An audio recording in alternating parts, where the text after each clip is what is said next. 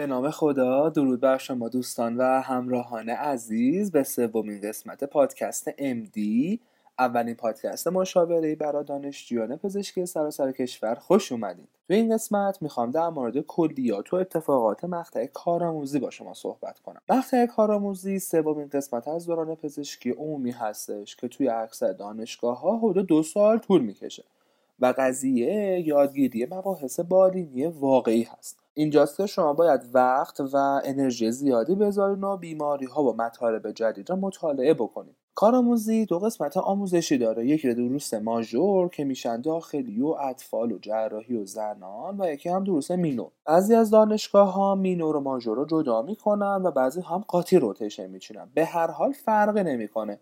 همه باید همه بخش ها رو برن و درساشو بخونن و در پایان اون rotation یک امتحان کتبی و یک امتحان عملی که توی بعضی از موارد بهش OSCE هم میگن رو امتحان بدن. در نهایت مقطع کارآموزیتون با یک امتحان pre-intern ی تموم میشه که بعدا در مورد امتحان pre-intern ی به صورت مفصل صحبت می‌کنم.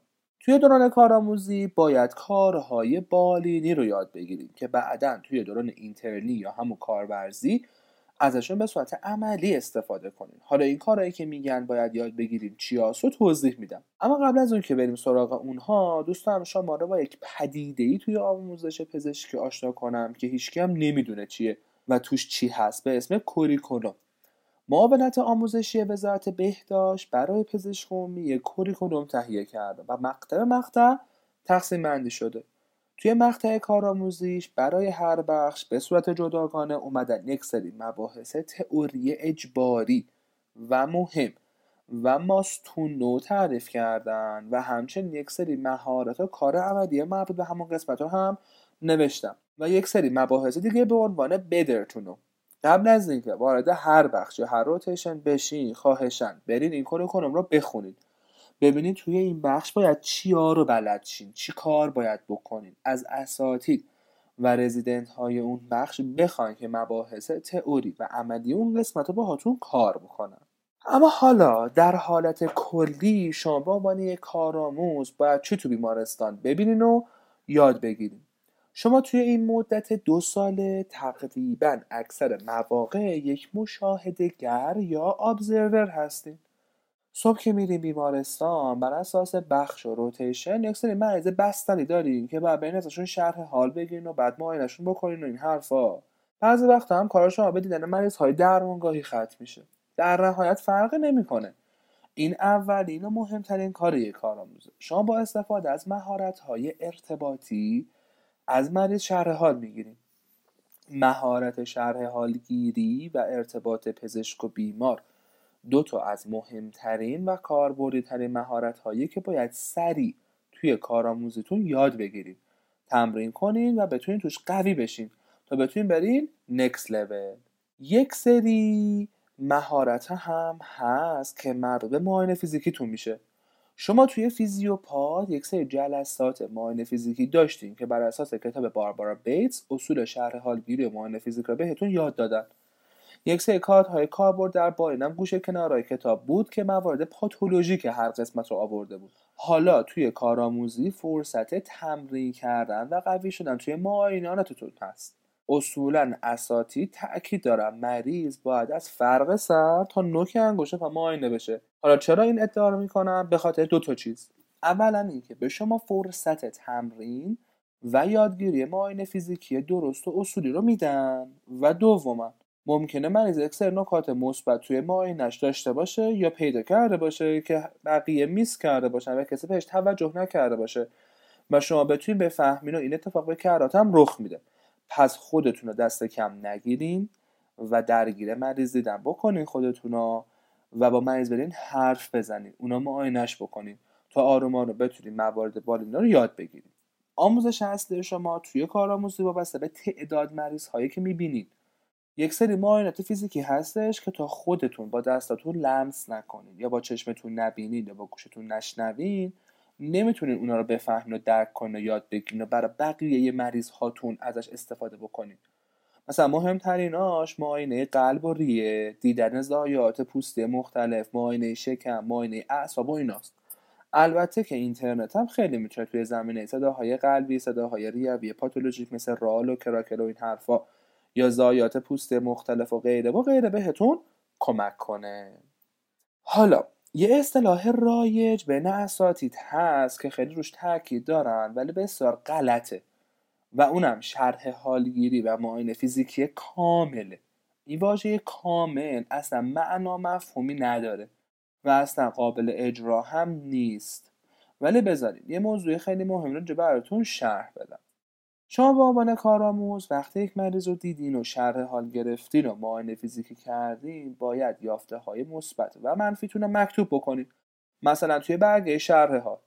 بعد در نهایت باید بتونیم به یک جمع از یافته هاتون برسیم به این جمع بندی میگن پرابلم لیست بعد باید بتونیم برای اون مریضتون بر اساس پرابلم لیستش حداقل سه تا تشخیص افتراقی درست بذاریم یعنی باید به این توانایی برسیم که برای مریضتون چند تشخیص که محتمل هستن رو انتخاب بکنید و بعد تدابیر درمانیتون رو بر اساس همین تشخیص جلو می‌برید حالا کار درست و اضافه تری که اینجا باید انجام بشه و کسی بهش توجه نمی‌کنه بحث رد یا تایید کردن همون تشخیص های افتراقی با استفاده از شرح حال معاینه است نه چیز دیگه درسته که آزمایش و paraclinic و imaging می‌تونه کمک بکنه ولی فعلا بحث ما کامل کردن همون شرح حال معاینه فیزیکیتون هستش.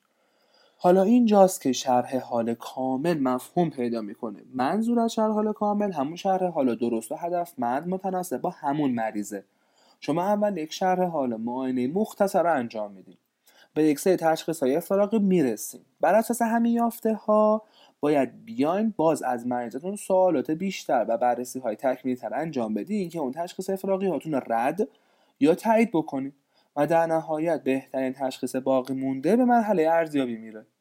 به این چرخه ای که شما دارید برای مریضتون تکرار می‌کنید و یافته هاتون رو هی تکمیل تر می‌کنین استدلال بالینی میگن. تازه استدلال بالینی از نوع تحلیلی. چیزی که تمام اساتید توی بالین ازش استفاده می‌کنن ولی همه کس نمی‌تونن به بقیه انتقالش بدن.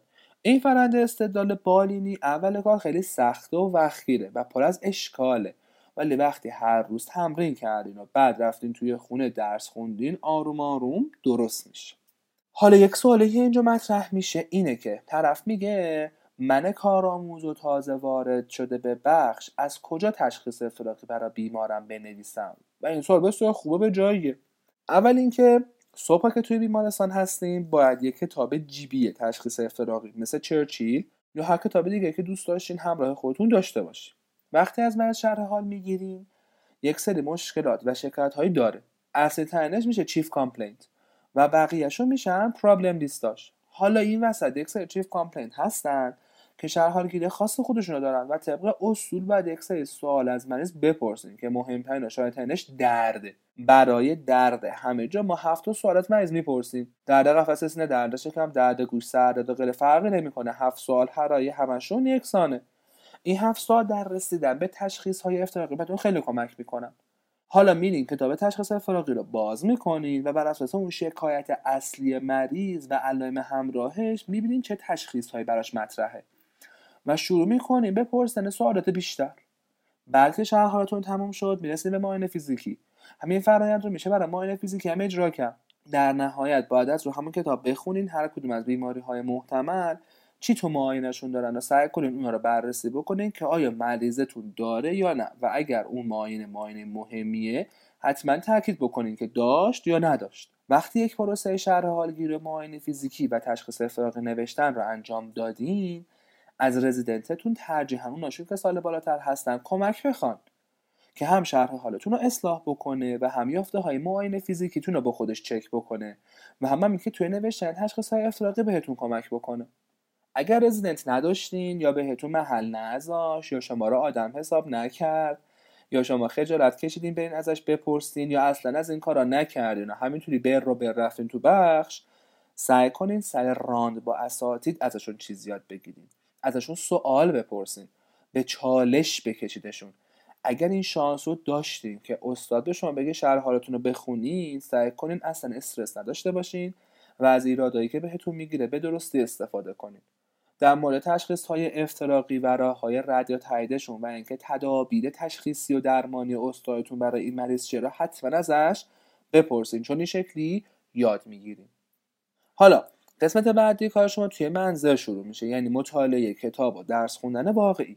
به این قسمت چندی مدل میشه اپروچ کرد که برای اینکه بحث امروز خیلی طولانی نشه و در قسمت های آینده باهاش برخورد خواهیم کرد و موضوع اون قسمت نحوه کارکرد ذهن دوگانه در بالین هستش که من خلاصه براتون توضیح میدم. برای اینکه از بیماران داخل بیمارستان اساتید عقب نباشین و هم از کتاب و امتحان و نمره و این حرفا مجبورین. برای درس خوندن تو دوتا کار بکنین. این همون نحوه کارکرد ذهن دوگانه در بالینه. یکی مطالعه بیماری همون مریض هایی که داشتیم و تا حالا دیدین ترجیحا از روی کتاب UpToDate هستش که البته اینا اکثرا بیماری های مهم و شایع هستن. پس به دردتون می‌خوره که از روی UpToDate درس بخونین. وقتی اون بیماری از روی کتاب یا Up خوندین بیاین با مریضی که خودتون داشتین مقایسه بکنین. ببینین چیا رو داشت چیا رو نداشت چی کار براش کردن چی کار براش نکردن. در واقع تفکر نقاد داشته باشین حین مطالعتون اگر سوالی براتون پیش اومد فردا بیاین از رزیدنتتون یا استادتون بپرسین. و دومین کار هم که باید انجام بدین مطالعه کتاب های خلاصه است. که بعدا بهتون میگم چه کتاب های جهت آمادگی برای امتحان پرینتین و دستیاری هستش. فراموش نکنین. همه وقتتون برای کتاب های مخصوص آمادگی جهت امتحان پرینتین و دستیاری نذارین. همه وقتتون برای کتاب های تکس آپ تو دیت نذارین. این دو باید به صورت متعادل جلو برن که از هر کدوم عقب نمونین. از جمع از حرفان بکنم. شما به عنوان کارآموز هر بخش اولا باید بیماری های مهم و شایع و کشنده یا اورژانسی هر بخش رو یاد بگیریم یعنی از علائم تشخیصش گرفته تا درمان. ممکنه یک سری هاشو ببینید و یک سری هاشو نبینید ولی وقتی پای بیماری های شایع وسط باشه حتما می‌بینید ولی اگر پای بیماری های اورژانسی وسط باشه دیگه قضیه شوخی بردار نیست. شناخته بیماران درمانگاهی و کارهایی که باید به صورت سر پایی براشون انجام بشه و همچنین بیماری های اورژانسی و کارهایی که توی بسته باید براشون انجام بشه تا زنده بمونن و ما چیزی رو میس نکرده باشیم از مواردیه که باید توی کارآموزی یاد بگیریم یا حداقل مطالعه کرده باشیم. دوم اینکه شما به عنوان کارآموز هر بخش باید بتونید مهارت ارتباط برقرار کردن با بیمار و شرح حالگیری و معاینه فیزیکیتون رو قوی کنید بتونین هدفمند و درست شرح حال بگیرید معاینه فیزیکی اصولی داشته باشین.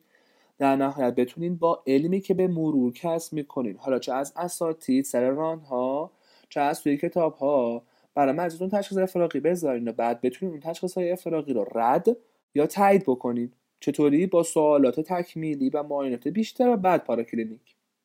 در نهایت خوبه که اقدامات شایع و داروهای روتین اون بخش رو هم یاد بگیرین یا حداقل اسمشون رو شنیده باشین.